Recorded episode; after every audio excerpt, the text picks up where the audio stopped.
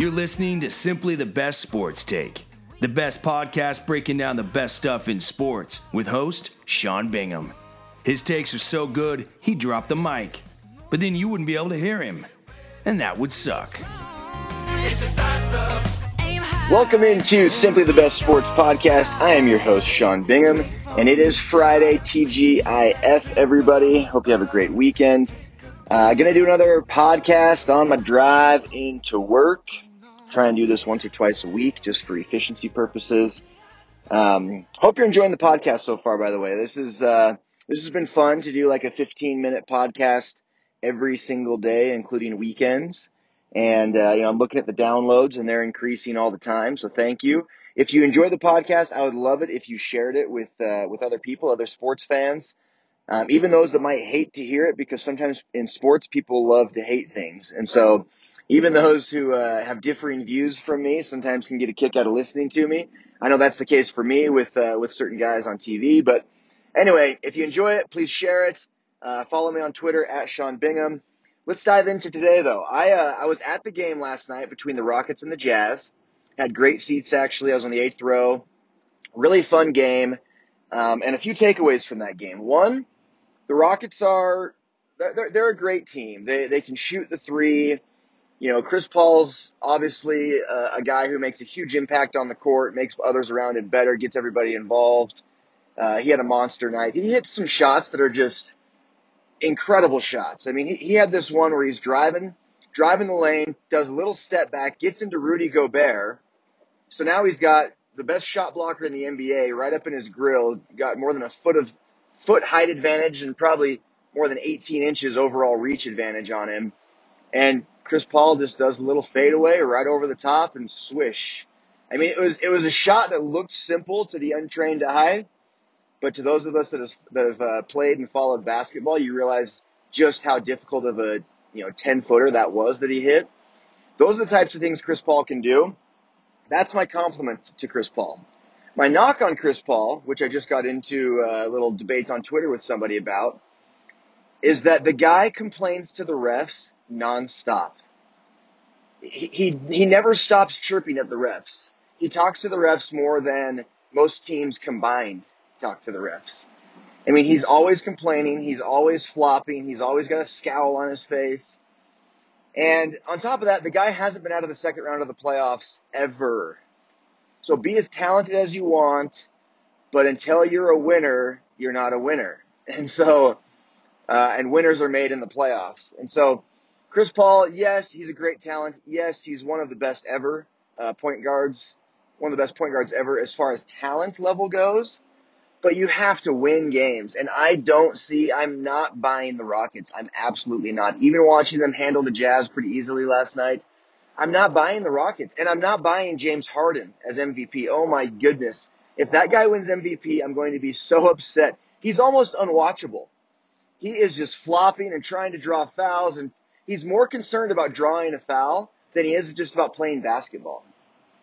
There are things that him, and Chris Paul does this a lot too, where I mean, it's like it's like they'll hook their own arm into a defender and then act like they're going up for a shot just to draw some bogus foul. It's it's ridiculous. It's it's unwatchable basketball, and I think it's ruining the game. I think that the refs it's and it's so obvious when it happens. I think that the refs need to be be calling offensive fouls on that, or no calls. Teach these guys a lesson. Stop the flopping.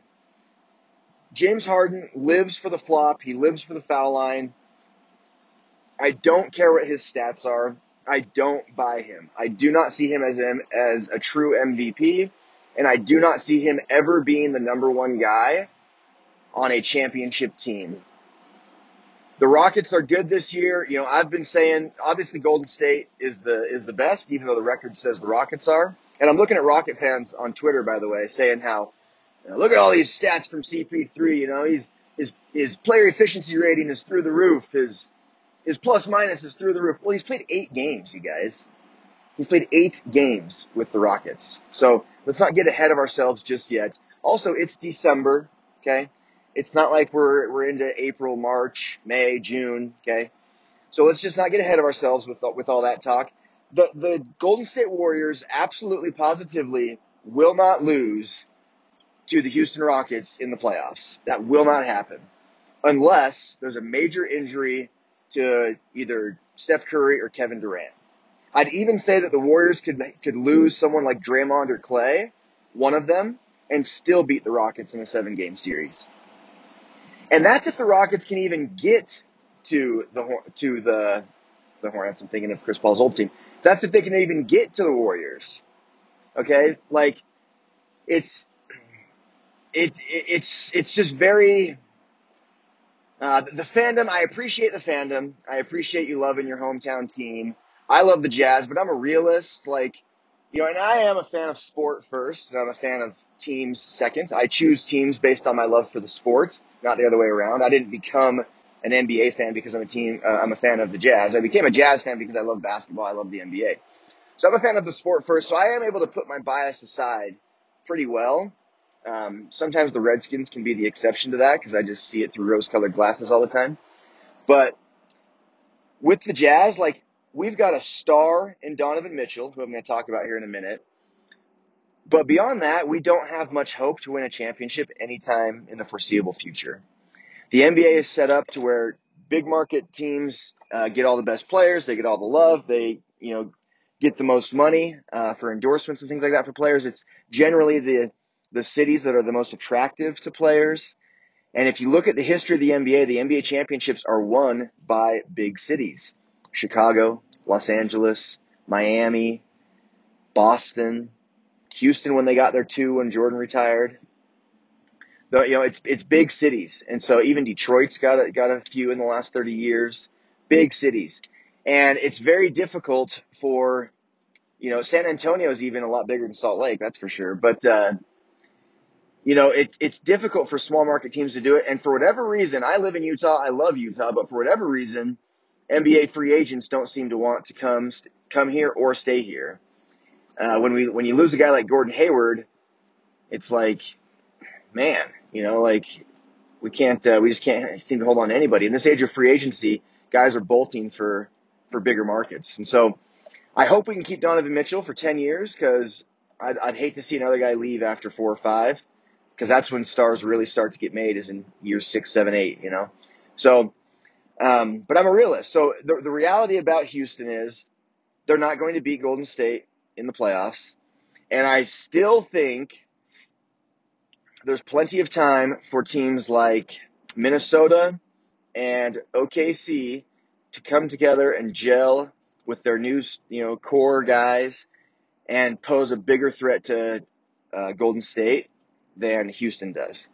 Now, the Thunder lost last night to the lowly Nets and Paul George did not play. The game was in Mexico City, by the way, kind of cool.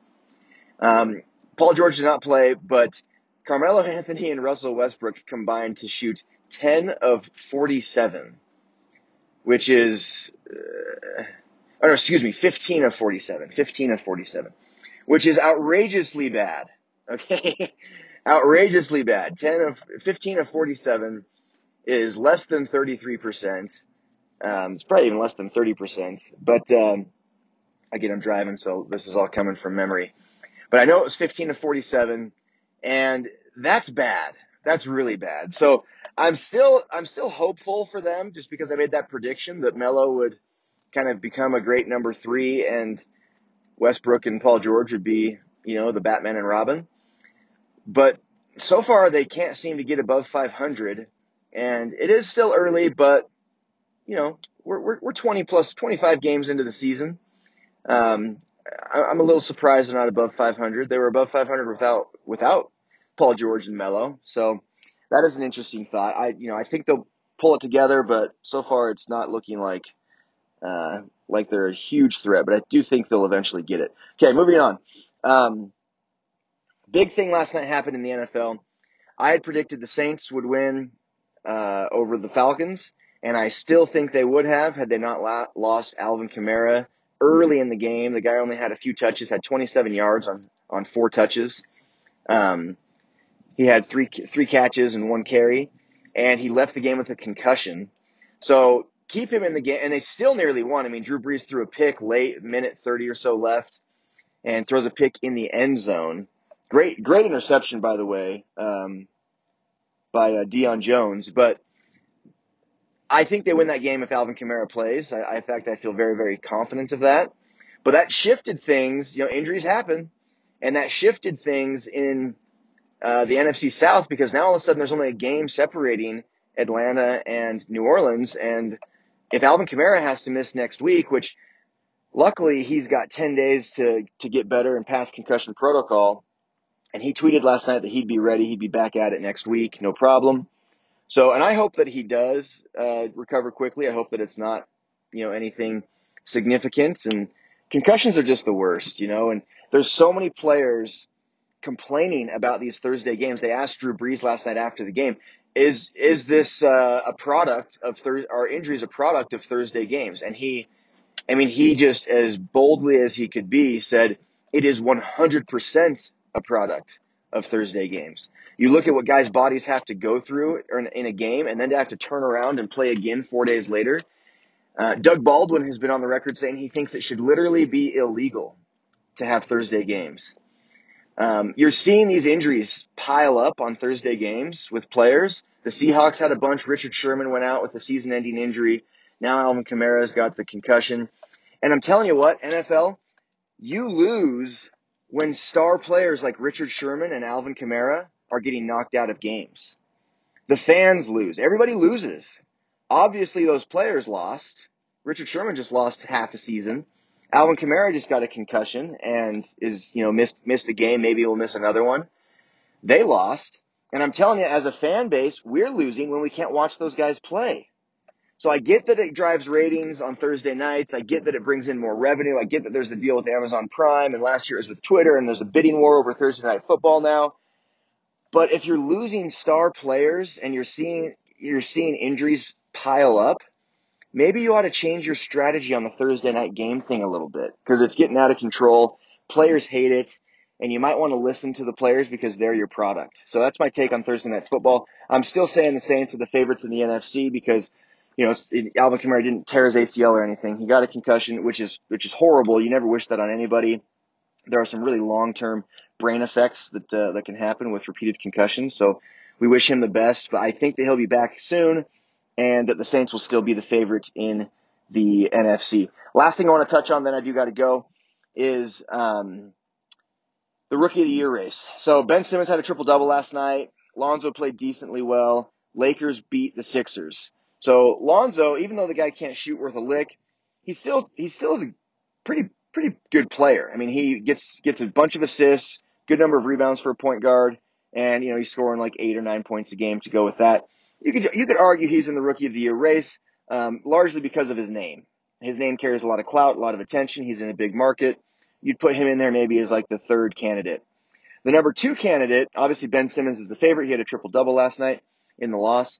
Um, and he's kind of a rookie. He's kind of like a redshirt freshman, you know, like there's a difference between a true freshman and a red redshirt freshman. And in the NBA, I mean, he's now had a year to be around NBA locker rooms, NBA trainers, NBA coaching, NBA practices.